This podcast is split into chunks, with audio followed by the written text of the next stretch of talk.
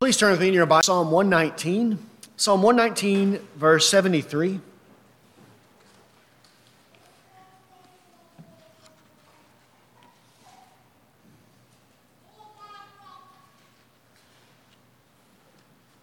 Psalm 119, let's begin reading in verse 73.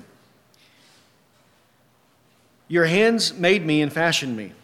Give me understanding that I may learn your commandments. May those who fear you see me and be glad, because I wait for your word. I know, O Lord, that your judgments are righteous, and that in faithfulness you have afflicted me. O may your loving kindness comfort me, according to the word to your servant. May your compassion come to me that I may live, for your law is my delight. May the arrogant be ashamed, for they subvert me with a lie. But I shall meditate on your precepts. May those who fear you turn to me, even those who know your testimonies. May my heart be blameless in your statutes, so that I will not be ashamed. Let's pray. Heavenly Father, we thank you, Lord, for the word that you have given to us. And Lord, we do ask that today, uh, Lord, your loving kindness would come to us, your compassion. Lord, that you would give it to us according to your word.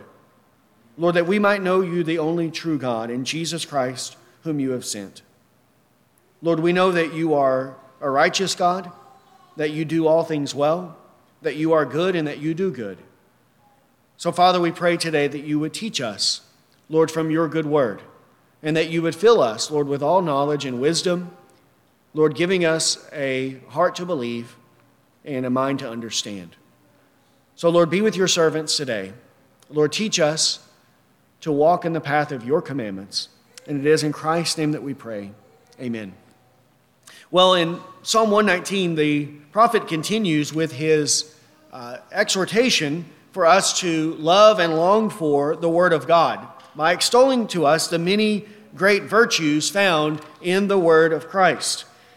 We remember in 1 Peter chapter 1, in 1 Peter chapter 1 verses 22 to 25, there the apostle Peter says this. He says, Since you have in obedience to the truth purified your souls for a sincere love of the brethren, fervently love one another from the heart. For you have been born again, not of seed which is perishable, but imperishable that is, through the living and enduring Word of God. There, the apostle tells us that we were born again, right? The new life, the new birth that has been given to us, came about by a seed that is imperishable, the imperishable Word of God, the means used by God to give new life, to give eternal life, to give spiritual life to His people is the Word of God the Spirit of God uses the Word of God to create the child of God. And this Word of God is a living Word, it is an enduring Word according to the apostle. Living in that the Word of God has life in it. The Word of God is not a dead book. It is not a cold, dead, lifeless book, but it is a living and an active book. It is full of life. It gives life to those who are dead, and it is the source of life for all of God's children. Also, he says the word is enduring, it continues from generation to generation. God's word does not change. The truths proclaimed by the prophet David are the same truths it proclaims today in our own generation. And these are still true, still valid, still righteous, still good. This in contrast to man. God's word is enduring, it will never pass away. Heaven and earth will pass away, but God's word will never pass away. But mankind is like grass. Mankind is like the flower of the field, here one day and gone the next. It withers and it falls away. And this is what the prophet David knows to be true. He knows and he considers that his life, his present life, is very short. He is but a vapor that appears for a day and then is gone. He is like the grass of the field that will wither and die. But he also knows that there is a life to come that there is a greater life that is coming, a, a, a, greater life than this present life, and that when his physical life comes to an end, he will enter into the life to come, where either one will enjoy eternal comforts with God, or one will have eternal death in the lake of fire. He doesn't want to go to hell. He doesn't want eternal death. He wants eternal life with God. He's not living for this world because he knows there's a world to come. And that's the world that he's living for. And he knows the means that God uses to grant eternal life to his people is the living, enduring, abiding Word of God. This is why Psalm 119 speaks so highly of the Word of God. This is why he delights in it. This is why he clings to it. It's almost as if he believes his life is dependent on it, and it is. This is why he clings as he does to the Word of God. And this is the way that we have to be as well. We must see that our eternal destiny, our spiritual life, is bound up with the Word of God. We cannot neglect it. We cannot take it lightly, but we must hold fast to God's word. No one ever has, and no one ever will enter into the kingdom of God apart from the word of God. It is only through the word of Christ that God gives life to his people. So, how can we neglect the source of our life? We cannot do so. This is the same as the prophet Moses said. In Deuteronomy 32 46 to 47, he said, Take to heart all the words with which I am warning you today, which you shall command your sons to observe carefully, even all the words of this law. For it is not an idle word for you, indeed, it is your life. That's what the prophet David knows. It's not an idle word, it is his life. And this is why he longs for it. He delights in it so much, and this is the way that we should be as well. So let's turn to Psalm 119, and we'll pick up in verse 73 this morning. There he says, Your hands made me and fashioned me. Give me understanding that I may learn your commandments. Here he says, Your hands have made me and fashioned me. The prophet is acknowledging God's miraculous power in his life. And this would be true of him in two ways. In two ways, God has made him. In two ways, God has fashioned him. First, as his creator. God is the one who has given life to all mankind. He gives to all mankind life, breath, and all things. It says in Genesis 2 7, Then the Lord God formed man of dust from the ground and breathed into his nostrils the breath of life, and the man became a living being. This is true of mankind in general. That our origin, we came from one man, and that one man was formed by God out of the dust, and God breathed life into him, and he became a living being. Also, this is true of each and every one of us individually, as it says in Psalm 139 13. You formed my inward parts, you wove me in my mother's womb. So, God is the one who has fashioned us, He has made each and every one of us. He is our creator, we are His creatures, we owe our life to Him. This is true. But not only is that true for David in terms of creation, in terms of his physical life, but also it is true of him in terms of redemption, in terms of his spiritual life. For the prophet David is not speaking as an unbeliever. He's not just talking about his physical life, he's speaking as a redeemed man, one who has undergone new creation, who has been formed and fashioned anew by God spiritually. And in terms of what he is spiritually, where did it all come from? It all came from God. God made him, God fashioned him, both in his physical life and also now in his spiritual life as well. 2 Corinthians chapter 4. 2 Corinthians chapter 4, it says in verse 6. 2 Corinthians 4 6. For God, who said, Let light shine out of darkness, is the one who has shone in our hearts to give the light of the knowledge of the glory of God in the face of Christ.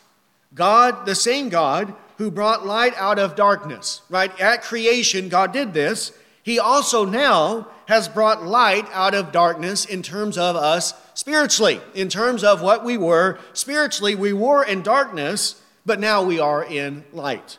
And then also 2 Corinthians 5, verse 17.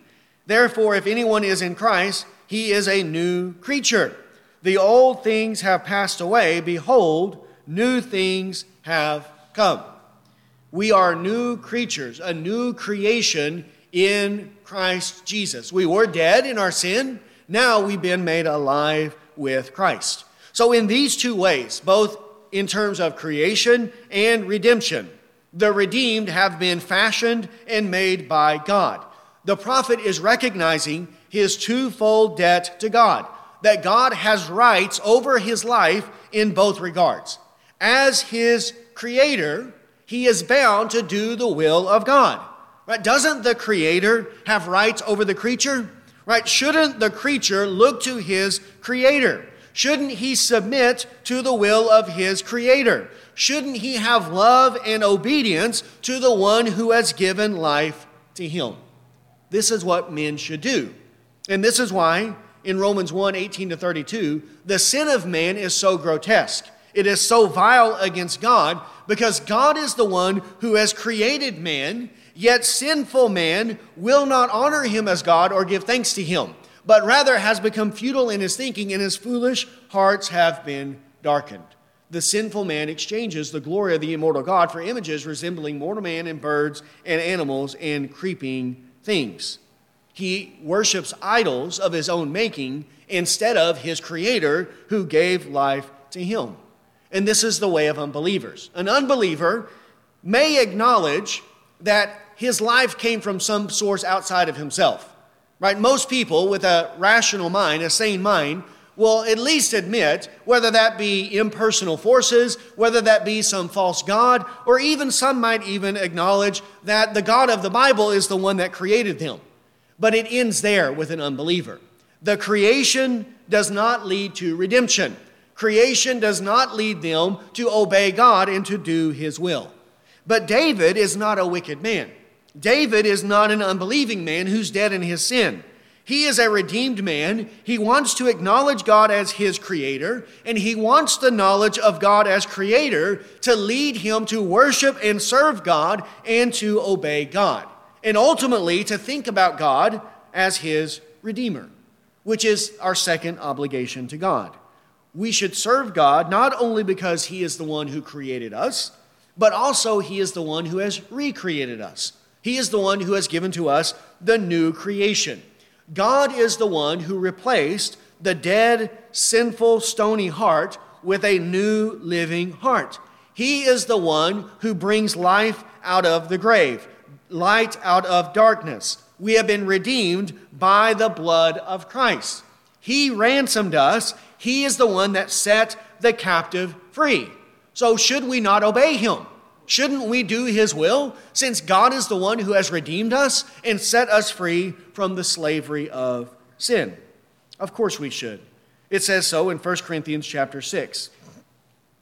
1 Corinthians chapter 6 verses 18 to 20. 1 Corinthians chapter 6 verse 18 says flee immorality. Every other sin that a man commits is outside the body, but the immoral man sins against his own body. Or do you not know that your body is a temple of the Holy Spirit who is in you, whom you have from God, and that you are not your own? For you have been bought with a price. Therefore glorify God in your body. You have been bought with a price. You do not belong to yourself, right? You belong to God. And your body is a temple of God, a temple of the Holy Spirit. Therefore, you should honor God with your body, with the way that you use your body, and not commit immoralities against God. Also, Romans chapter 12. Romans chapter 12, verse 1. Romans 12, 1 says, Therefore I urge you, brethren, by the mercies of God, to present your bodies as a living and holy sacrifice, acceptable to God, which is your spiritual service of worship. Do not be conformed to this world, but be transformed by the renewing of your mind, so that you may prove what is the will of God, that which is good and acceptable and perfect. You are, he says there, a living, holy sacrifice to God. And the way that we do this is by presenting our bodies to God and by serving Him, by being transformed through the renewal of our mind so that we're not living in sin, but we're doing the will of God. This is what the prophet David wants in verse 73. He recognizes that God, God, you are my creator, God, you are my redeemer. Every good thing I have comes from you. So give me understanding that I might learn your commandments. He recognizes that God is the best one to instruct him. Isn't that true? If God is our creator, then isn't he the best one to tell us how to live? To tell us how we ought to conduct ourselves in this present life?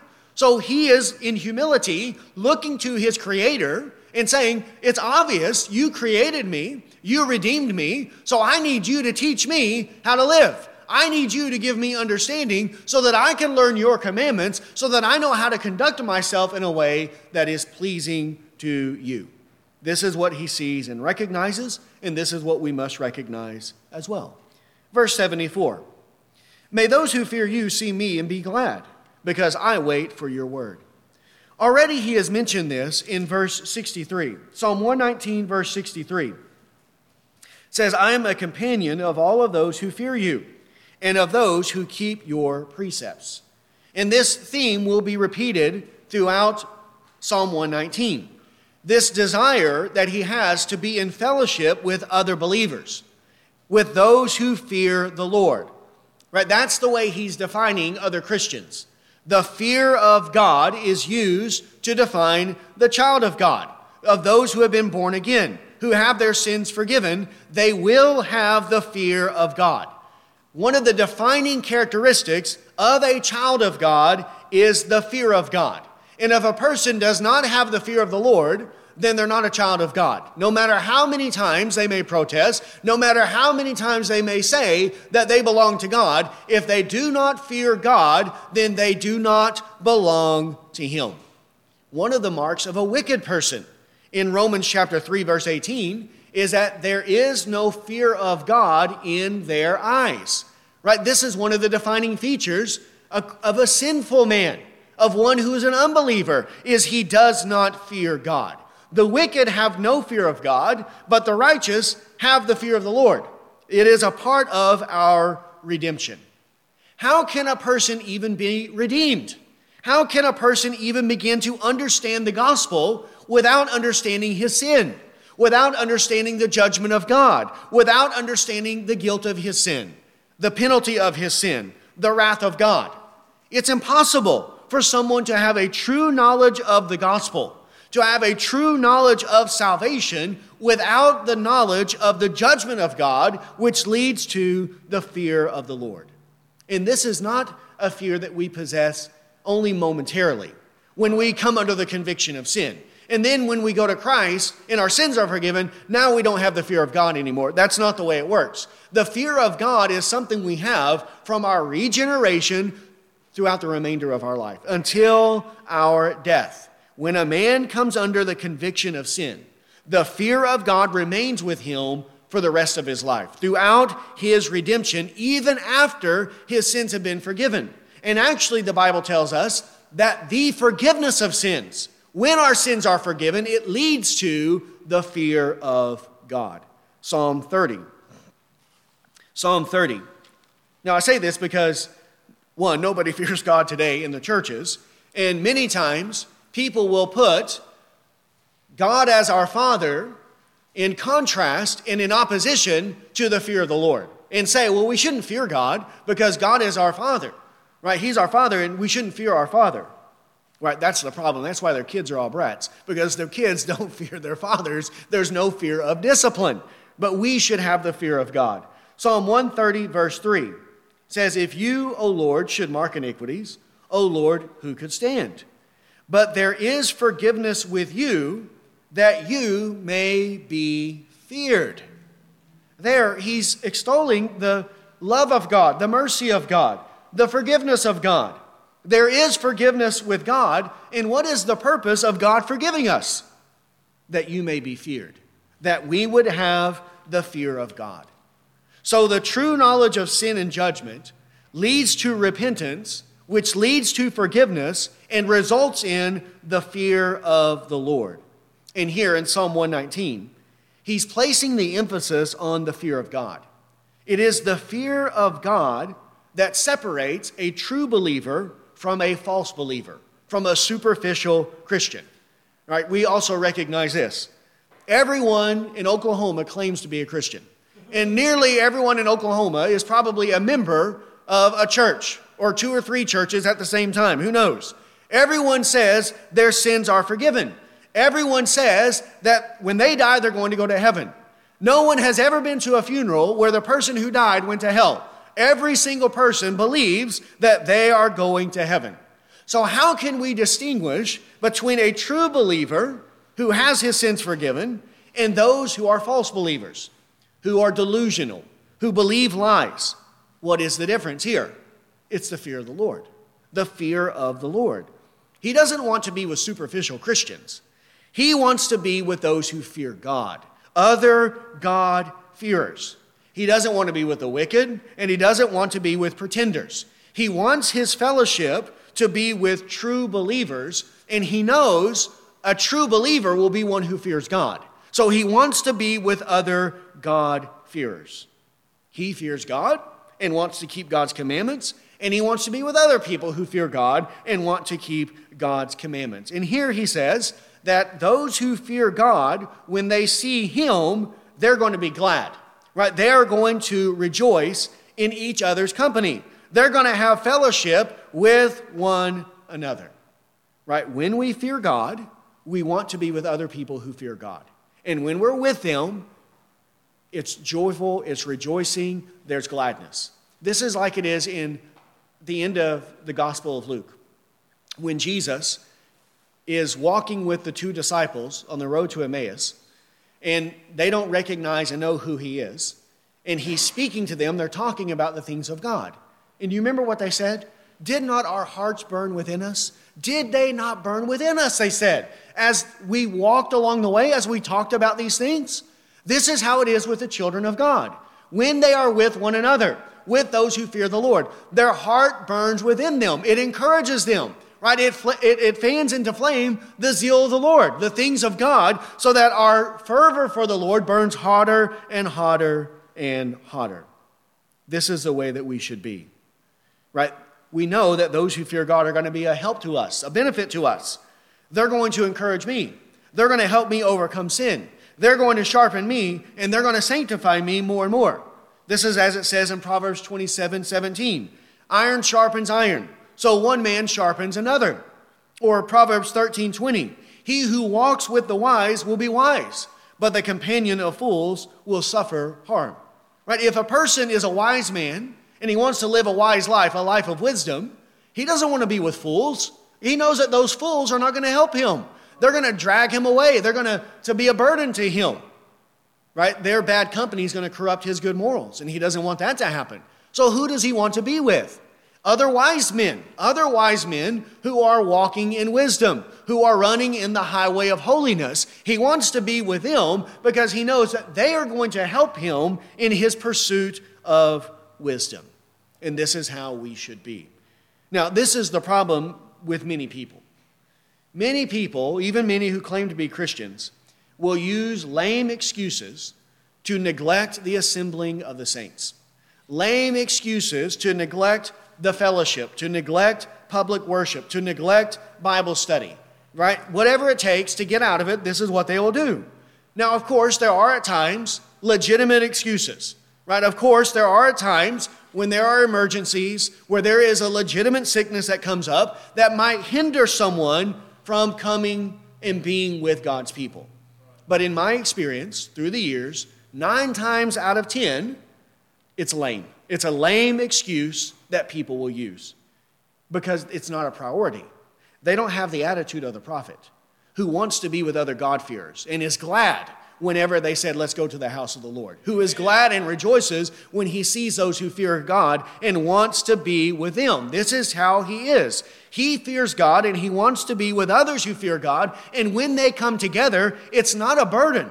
It's joy, it's gladness, it's rejoicing, it is a delight to be with the people of God. This is the way that we should be. Verse 75 says, I know, O Lord, that your judgments are righteous, and that in faithfulness you have afflicted me. Here, we must be convinced of this truth that God is righteous all the time. All of his ways, all of his judgments are righteous and true. And that God is not evil, and God cannot ever commit evil. He cannot ever sin against us.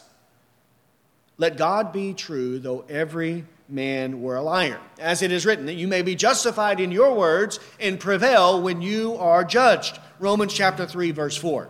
Sinful men accuse God of unrighteousness, especially when they go through hardships, especially when some difficulty arises. Right? If God is a good God, then why is this happening to me? Right? Why do bad things happen to good people if God is a good God? This is what they'll say. Now, one of the problems there is what? There are no good people, right? No one is good except God alone. And they don't recognize that you are the clay and He is the potter and He can do whatever He wants to you. People don't recognize these things. Sinful men do not recognize these things. So they will accuse God of being unjust and an evil God. But here, the righteous man, he knows God is righteous. God is righteous. And when man contends with God, God will be vindicated. God will be proven true, and every man will be proven to be a liar. God will prevail over the false accusations of man. God will be justified and vindicated in the end. That's what the prophet recognizes. He doesn't want this sinful attitude to be in him, to come into his life, because he knows on the day of judgment, God is going to prevail over all of the false accusations of men. So he is acknowledging the righteousness of God. He doesn't want to accuse God of sin. He does not want to blaspheme the name of the Lord. He wants to recognize the justice and righteousness of God even during his afflictions. In faithfulness, he says, You have afflicted me. He is being afflicted by God, but he's not accusing God of unrighteousness, but rather acknowledging, even in his affliction, the faithfulness, the righteousness of God in the judgments of God. Right? Whatever God brings upon us, whatever affliction God chooses to afflict us with, God can never wrong us. God cannot sin against us. He always does things in righteousness and faithfulness, even if it is a severe affliction, such as the case of righteous Job. Job, who suffered great afflictions, afflictions that are unimaginable, the hardships that this man endured. But did God sin against Job whenever God afflicted him in that way? Was God unrighteous for afflicting Job in this way? And we have to say, no, it was not unrighteous. And we also have to admit and acknowledge that God is the one who was the ultimate source of his afflictions though God used other people, certainly Satan was used, and wicked men were used, and natural calamities were used to bring these afflictions about, ultimately it is accredited to God. Job 42. Job 42 says such. Job 42, verse 10, at the end of the affliction, it says in Job 42:10, "The Lord restored the fortunes of Job when he prayed for his friends, and the Lord increased all that Job had twofold. Then all of his brothers and all his sisters and all who had known him before came to him, and they ate bread with him in his house, and they consoled him and comforted him for all the adversities that the Lord had brought upon him." and each one gave him one piece of money and each a ring of gold. There it says that they comforted him for the adversities or the evils that the Lord brought upon him. Ultimately, all of the things that happened to Job came from God, came from God. And Job recognizes this.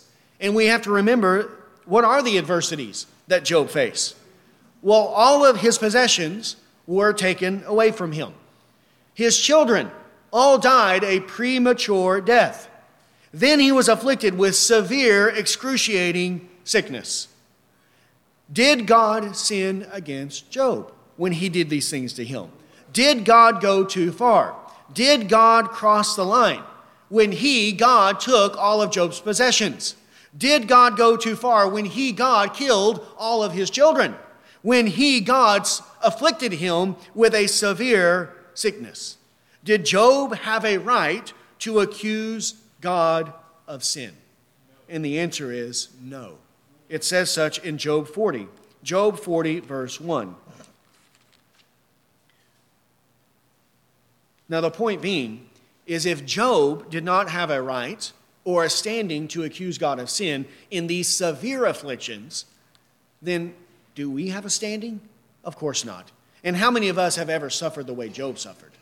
No one. No one here has suffered to the magnitude, to the extent that Job suffered. So we have nothing to whine and cry, and cry about. We have nothing to accuse God of in our afflictions, but we have to learn from the example of Job. Job 40, verse 1. Then the Lord said to Job, Will the fault finder contend with the Almighty? Let him who reproves God answer it. Then also in verse 6. Then the Lord answered Job out of the storm and said, Now gird up your loins like a man. I will ask you, and you instruct me. Will you really annul my judgments? Will you condemn me that you may be justified? Or do you have an arm like God? And can you thunder with a voice like him? There, are you going to condemn me, God says? Are you going to condemn me in order to justify yourself? And he's rebuking him for this. And ultimately, Job repents and says, I went too far and I should not have said those things. He accused God of sin but he repented of it. Well, we cannot accuse God of sin either. Never. God's judgments are always righteous. Even if his judgments for our life includes the loss of all of our possessions. Even if his judgment includes the death of all of our children. Even if it includes some severe sickness, maybe a terminal illness that takes our life prematurely. God can do no wrong. God's judgments are always righteous. And we must see that God is righteous even if God afflicts us. In, a, in faithfulness, he says, You have afflicted me. You have afflicted me. Right? It's easy for us to exclaim the righteousness of God in other people's afflictions, but we have to admit it in our own afflictions that God is righteous even when he afflicts us. We must say, in faithfulness, You have afflicted me verse 76 to 77. He says, Oh, may your loving kindness comfort me, according to your word to your servant. May your compassion come to me that I may live, for your law is my delight. Many people, when they suffer afflictions, they murmur, they complain, they grumble against God. They turn away from God. They don't turn to God. But what is He doing in His affliction? He's not running away from God, he's running to God. He's going to God, begging God, asking God for more loving kindness, for more compassion. God, give me these good gifts. Give me these things that you promise to your children. God, you are my heavenly Father, and I know that you love me and that you have loving kindness and compassion for your children. So he's going to God, asking God, give me these things, give me your mercy, and give me your compassion, even in the midst of my affliction. So he acknowledges the righteousness of God in afflicting him, but he also is acknowledging the love of God, that God loves his children and God gives good gifts to his children. So instead of grumbling against the Lord and turning away from the Lord, he turns to the Lord. He seeks from the Lord the mercy and compassion that he needs to be comforted in the midst of his affliction for the time of his sorrow. And notice here, where does this loving kindness and compassion come from? He says, according to your word.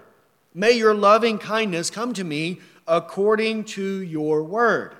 The word of God is the source of comfort in our afflictions because it is the word of God that reminds us of the many great promises that God has made to his people the Word of God tells us that God will never leave us or forsake us, that God is with us, that there is a life to come that is far greater than this present life, that our sufferings are light and momentary in comparison of the glory that will be ours.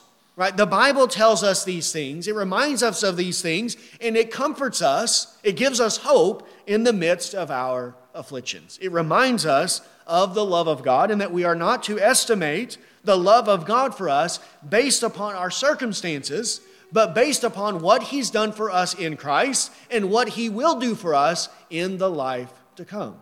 We have to have faith, we have to believe in the world to come. Romans chapter 8, verse 26. Romans 8, verse 26 239 says this. Says, In the same way, the Spirit also helps in our weaknesses. For we do not know how to pray as we should, but the Spirit Himself intercedes for us with groanings too deep for words. And He who searches the hearts knows what is the mind of the Spirit, because He intercedes for the saints according to the will of God. And we know that God causes all things to work together to good for those who love God, to those who are called according to His purpose. For those whom He foreknew, He also predestined to be conformed to the image of His Son, so that He would be the firstborn among many brethren. And those whom He predestined, He also called. And those whom he called, he also justified. And those whom he justified, he also glorified. What then shall we say to these things? If God is for us, who can be against us? He who did not spare his own son, but delivered him for us all, will he not also with him freely give us all things? Who will bring a charge against God's elect? God is the one who justifies. Who is the one who condemns? Christ Jesus is he who died, yes, rather, who was raised, who is at the right hand of God, who is also interceding for us. Who shall separate us from the love of Christ? Will tribulation or distress or persecution or famine or nakedness or peril or sword? Just as it is written, For your sake we are being put to death all day long. We are considered as sheep to be slaughtered. But in all these things we overwhelmingly conquer through him who loved us. For I am convinced that neither death nor life, nor angels, nor principalities, nor things present, nor things to come, nor powers, nor height, nor depth, nor any other created thing will be able to separate us from the love of God which is in Christ Jesus our Lord. There, the Word of God reminds us of all of these promises of God and reminds us that none of these things, none of these afflictions will ever be able to separate us from the love of God we have in Christ Jesus our Lord. He knows this, the prophet does, and that's why he's praying for God to give him his love. Give me your loving kindness. Give me your passion compassion according to your word. Remind me of these things to comfort me in my affliction. God's mercy gives us life at our conversion, and God's mercy continues to sustain our life through the time of our sojourning. And this is what He wants He wants spiritual life. He does not want His affliction to dry up His spirit, to make Him dead and dry spiritually. He wants spiritual vitality, spiritual vigor, spiritual life, even in his affliction. And that's what he's seeking from God. And this is what we should seek from God. Amen. Not merely physical life, but primarily, ultimately, spiritual life. That's what we should want from God. If all we care about is our physical life, then are we any different than an animal, than a brute beast? That's what animals live for. They live for their bellies. They live for food. They live for the desires of their body, but they don't live for the life to come. Well, we shouldn't be like animals. We should be like men, like spiritual men. We should seek for this higher life, the spiritual life with God. This is what we desperately need. Life is more than food, and the body is more than clothing. And Jesus says, Do not labor for the food that perishes. This is what the prophet knows, and this is why he is praying for God's mercy. For God to give spiritual life according to his word, because he delights in the law of God. And this is the way we should pray as well. Verse 78 May the arrogant be ashamed, for they subvert me with a lie, but I shall meditate on your precepts. Here, the contrast between the righteous and the wicked. Right? The prophet David, a righteous man, a believer, he's asking for God to give him loving kindness and compassion. That's what he wants for his life. And this is also what he would be praying for other believers, for the saints, for his brothers in Christ. But for the wicked, for the unbelieving, for the arrogant who are persecuting him, right, who are subverting him with a lie, what does he want for them? make them be ashamed. Give them shame as their portion. Give them what they deserve. Put them to open shame. He is asking for God to put the arrogant to shame, to give the arrogant the just judgment of God because they hate God and they hate God's people and they hate the truth. They're subverting him with a lie. Now, the question is is he sinning in praying this? Of course not. He cannot be sinning because he is speaking by the Spirit of God. So, is it a sin for the righteous to pray for God to put the arrogant to shame? Well, not according to Psalm 119, verse 78. And when we live a godly life, there will be those who will resist us. They will accuse the righteous of many slanderous things. They will bring up many false accusations, and they will hurl them against the godly. He wants these arrogant men to be ashamed, to be exposed for their lies and for all of their evil deeds. This is the same as 1 Corinthians 16 22. If, no one, if someone has no love for the Lord, let him be accursed. Let him be accursed, the apostle says in 1 Corinthians 16, verse 22. In, in Galatians 5, verse 12, he says, I wish those that bother you would emasculate themselves. He says, I wish they would mutilate themselves. Those people who are troubling you, those false teachers who are teaching you heresies, I wish that those people would be mutilated is what the Apostle Paul says in Galatians chapter 5. That's the same as here. He wants them to be ashamed, meaning he wants God's judgment to come upon them. He wants the wrath of God to be poured out upon those who are arrogant and who are subverting him with a lie. Right? That's why he's praying for this. They subvert me, he says, with lies. David is devoted to living a godly life. Right? We have many examples of his attitude of his heart, of his desire, all throughout Psalm 119. He wants to please God. He wants to pursue the things of God. He wants to walk in the pathway of God's commandments. That's what he's devoted his life to doing. He's doing good things, he's minding his own business. He's trying to promote justice and righteousness in the land. He's leading his family in the fear of the Lord. He's teaching the word of God to the people. He's promoting the true knowledge and true worship of God. This is what he dedicated his life to. But what are they doing to him? He's doing good, and they're repaying his good with evil. These arrogant men are subverting his good deeds with lies, accusing him of being a wicked man, of being an evil man, of being a false and pretentious man, when nothing could be further from the truth. And there are many examples of this in the life of David. Many, many examples. Let's look at one 2 Samuel chapter 10. 2 Samuel chapter 10, verses 1 to 5.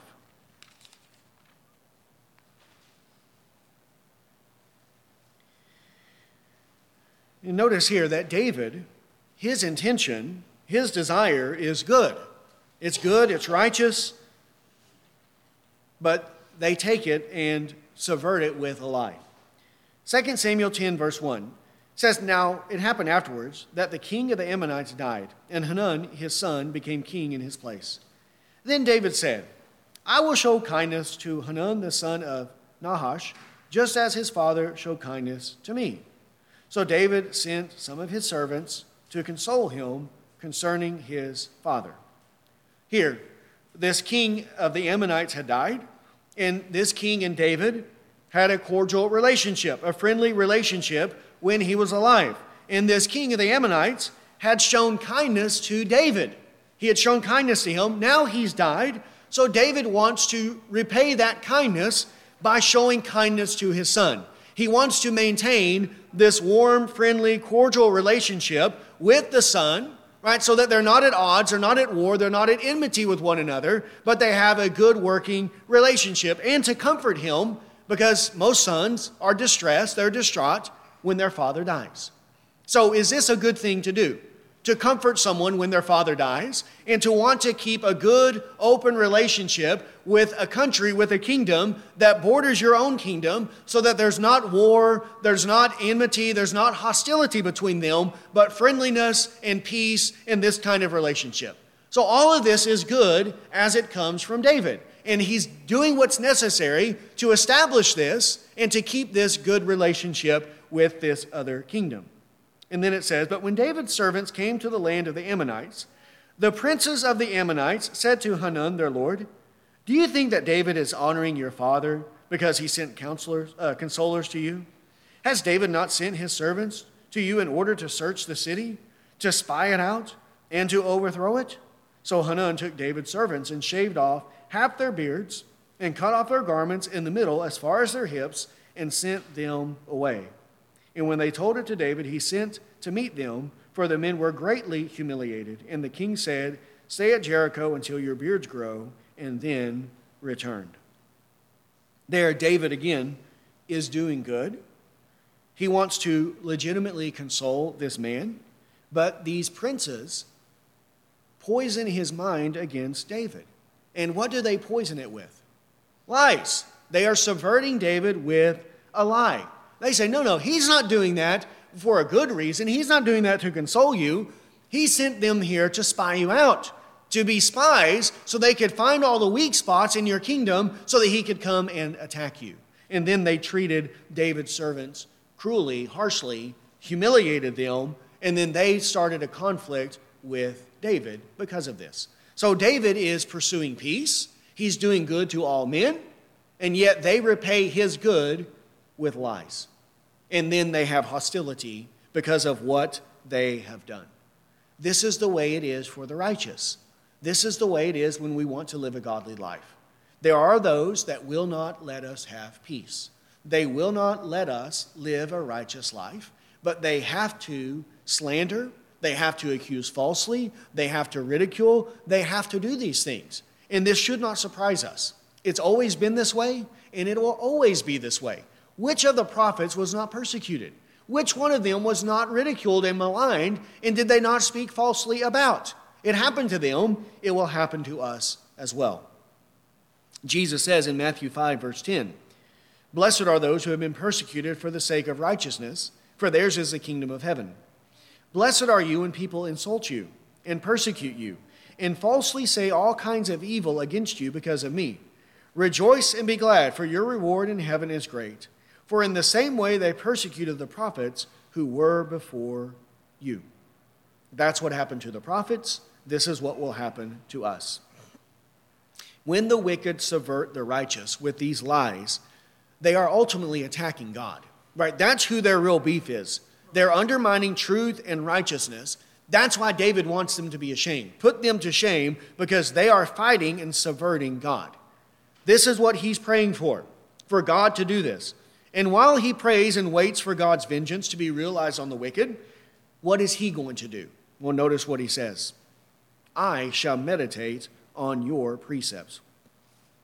He's not going to let the lies of the arrogant distract him from God's word, from meditating on God's precepts, right? From doing the will of God.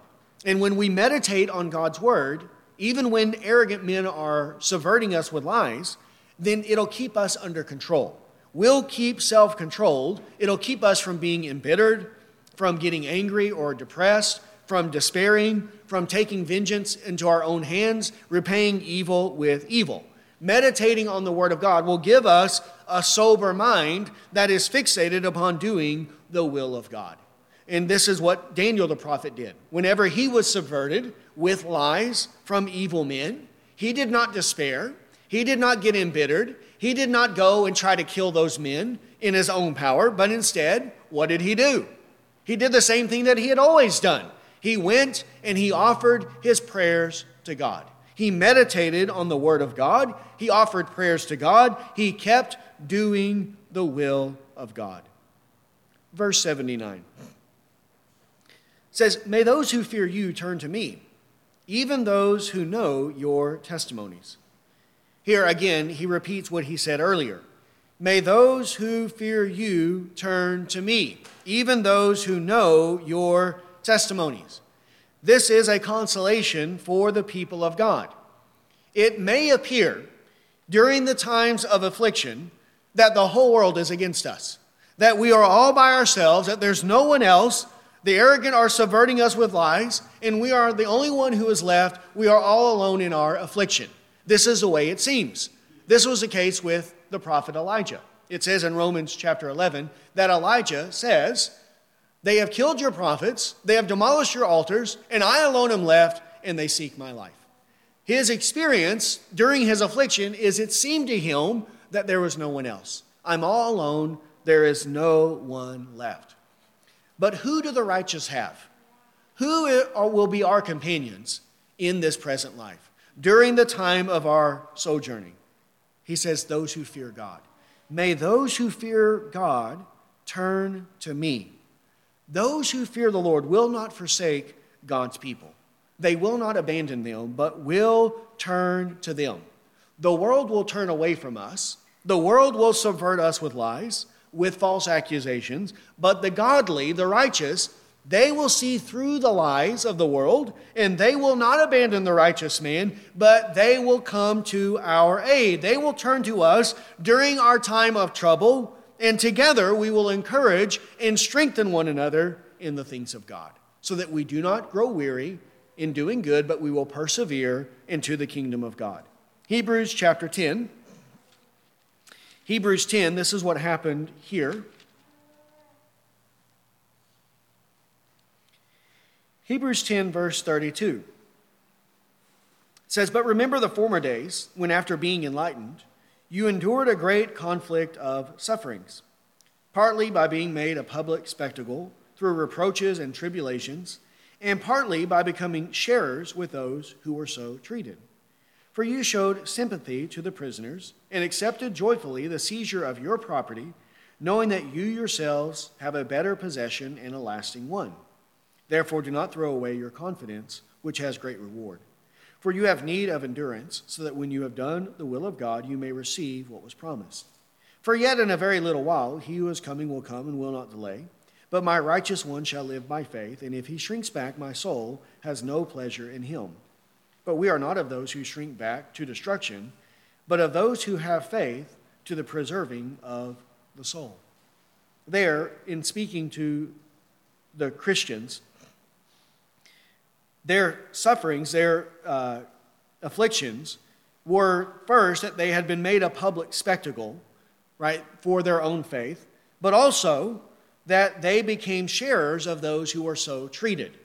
Some of them were being exposed publicly, but the others among them were not rejecting those people, but rather showing sympathy to them, being sharers of them in this public shame, and they showed sympathy to prisoners and accepted the seizure of their own property because they were willing to associate with the people of God, with those who feared God this is the way that we must be as well. If suffering arises, and if there are some who are drug away, the rest cannot shrink back and say, Well, I'm not going to let anyone know that I know that person because I don't want to suffer the same way that they're suffering. We can't be like this. But rather, we have to turn to one another. Those who fear you, may they turn to me, he says even in the midst of my affliction, this is the way that we should be. Whether we are in affliction or whether we have peace, we should turn toward one another, be together, and encourage one another. He says, even those who know your testimonies. That's why he wants to be with them. They know the testimonies of God, and they're going to talk about the testimonies of God with me. And that's what his delight is. And so it should be with us. Verse 80 May my heart be blameless in your statutes so that I will not be ashamed. Now, earlier he stated his desire that the arrogant would be put to shame. But here he expresses his desire that he not be put to shame. So the sinner, the wicked, the unbelieving, they deserve to be put to shame. But those who are believers and righteous, we don't want to be put to shame, right? We don't want to be ashamed when we stand before the Lord on the day of judgment. We want confidence to stand unashamed before the Lord. This is as it says in 1 John 2 28. 1 John 2 28 says, Now, little children, abide in him, so that when he appears, we may have confidence and not shrink away from him in shame at his coming. He wants them to abide in Christ, live a godly life so that when Christ appears, we will not shrink back in shame at his appearing. Right? Those who are practicing sin, those who are wicked and unbelieving, those superficial hypocritical Christians, whenever the Lord appears, they are not going to run toward the Lord. They are not going to be rejoicing at the revealing of Jesus Christ, but rather they're going to shrink back in shame because they're going to be exposed for their hypocrisy. He doesn't want that to be true of him. He wants to be confident before the Lord. He does not want to be ashamed when he stands before the Lord. The faithful, wise slave who's doing the will of his master, he has nothing to fear. He's not worried about being ashamed when his master comes. He has confidence because he has nothing to be ashamed of because he's doing the will of his master. And so it must be with us. And how can we know that we will not be ashamed when Christ appears? Well, notice what he says in verse 80 May my heart be blameless in your statutes. Then I won't be ashamed, he says, when you appear. If our hearts are blameless in God's statutes, which is another way of saying living a godly life, living and pursuing a life of righteousness, practicing righteousness instead of practicing sin. And where does that begin at? Where does it start? In the heart. In the heart, he says, in the inside, and then manifested on the outside in our deeds. He doesn't want to be a pretender to be a hypocrite, a superficial Christian who does some rituals here and there, who will show up here and there and do some external things, but inwardly he has no love for the Lord. Inwardly he is rebellious against the Lord. He doesn't want that to be true of him. He wants to be a sincere Christian, the real deal, a genuine article, a true believer who is blameless both inside and out. And he knows that if he is not sincere, then he will be put to shame on the day of judgment.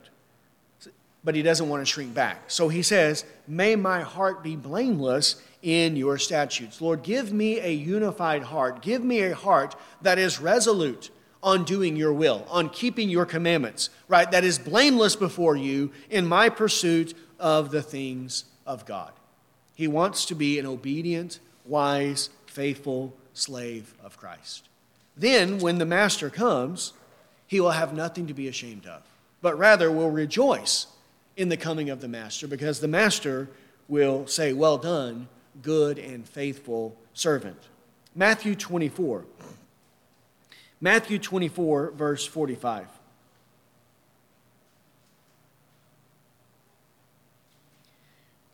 Twenty-four, verse forty-five says, Who then is the faithful and sensible slave, whom his master put in charge of his household to give them their food at the proper time? Blessed is that slave, whom his master finds so doing when he comes. Truly I say to you that he will put him in charge of all his possessions. But if that evil slave says in his heart, My master is not coming for a long time, and begins to beat his fellow slaves and eat and drink with drunkards, the master of that slave will come on a day when he does not expect him, and an hour which he does not know, and will cut him in pieces and assign him a place with the hypocrites. In that place there will be weeping and gnashing of teeth. The blessed slave is the one who the master finds doing his will when he comes, who has a heart that is blameless in its pursuit of the statutes of God. This is what we should desire, and this is what we should pray for that God would give us this kind of a heart. Not an evil and unbelieving heart that turns away from the living God, but a true heart, a sincere heart, a faithful heart, one that wants to do the will of God, and one who, when he fails to do the will of God, is broken over those things, repents of those things, and prays for more mercy and more grace and more strength so that he can pursue God's will more and more throughout his life. May this be our case, may this be our prayer, and may it be true of us, so that when Christ appears, we are not ashamed at his coming. Let's pray. Well, Heavenly Father, we come to you, Lord. We thank you, Lord, that you are such a gracious and a kind master. Lord, you are our creator. Lord, you are the one who has made us, you have fashioned us. Lord, you have given to us both our physical life but Lord, also our spiritual life. Lord, everything we have, we owe to you. And so, Lord, we should come to you. Lord, we should seek from you good things. Lord, we should have humility before you, not thinking that we are superior to you. Lord, not thinking that we know how to order our life better than you do. But Lord, since you are our creator and our redeemer, then who better to teach us Lord, who better to instruct us in the way that we should live Lord, than the one who gave us life. And so, Father, we ask today that you would teach us your commandments. Lord, that you would give us understanding. Lord, that we might learn your word. Lord, learn your rules so that we can do your will. Lord, we know that the pathway of blessing is the pathway of your commandments. And so, Father, we pray that you would teach us these things. And Lord, that we would possess this knowledge, Lord, not merely in our mind, but Lord, that it would be within our hearts. Lord, that you would write your law on our hearts, and that from the inside to the outside, Lord, we would be blameless in keeping your statutes. Lord, may we have the fear of God. Lord, may we have in our mind the day of judgment. Lord, that we will all stand before you and we will give an account.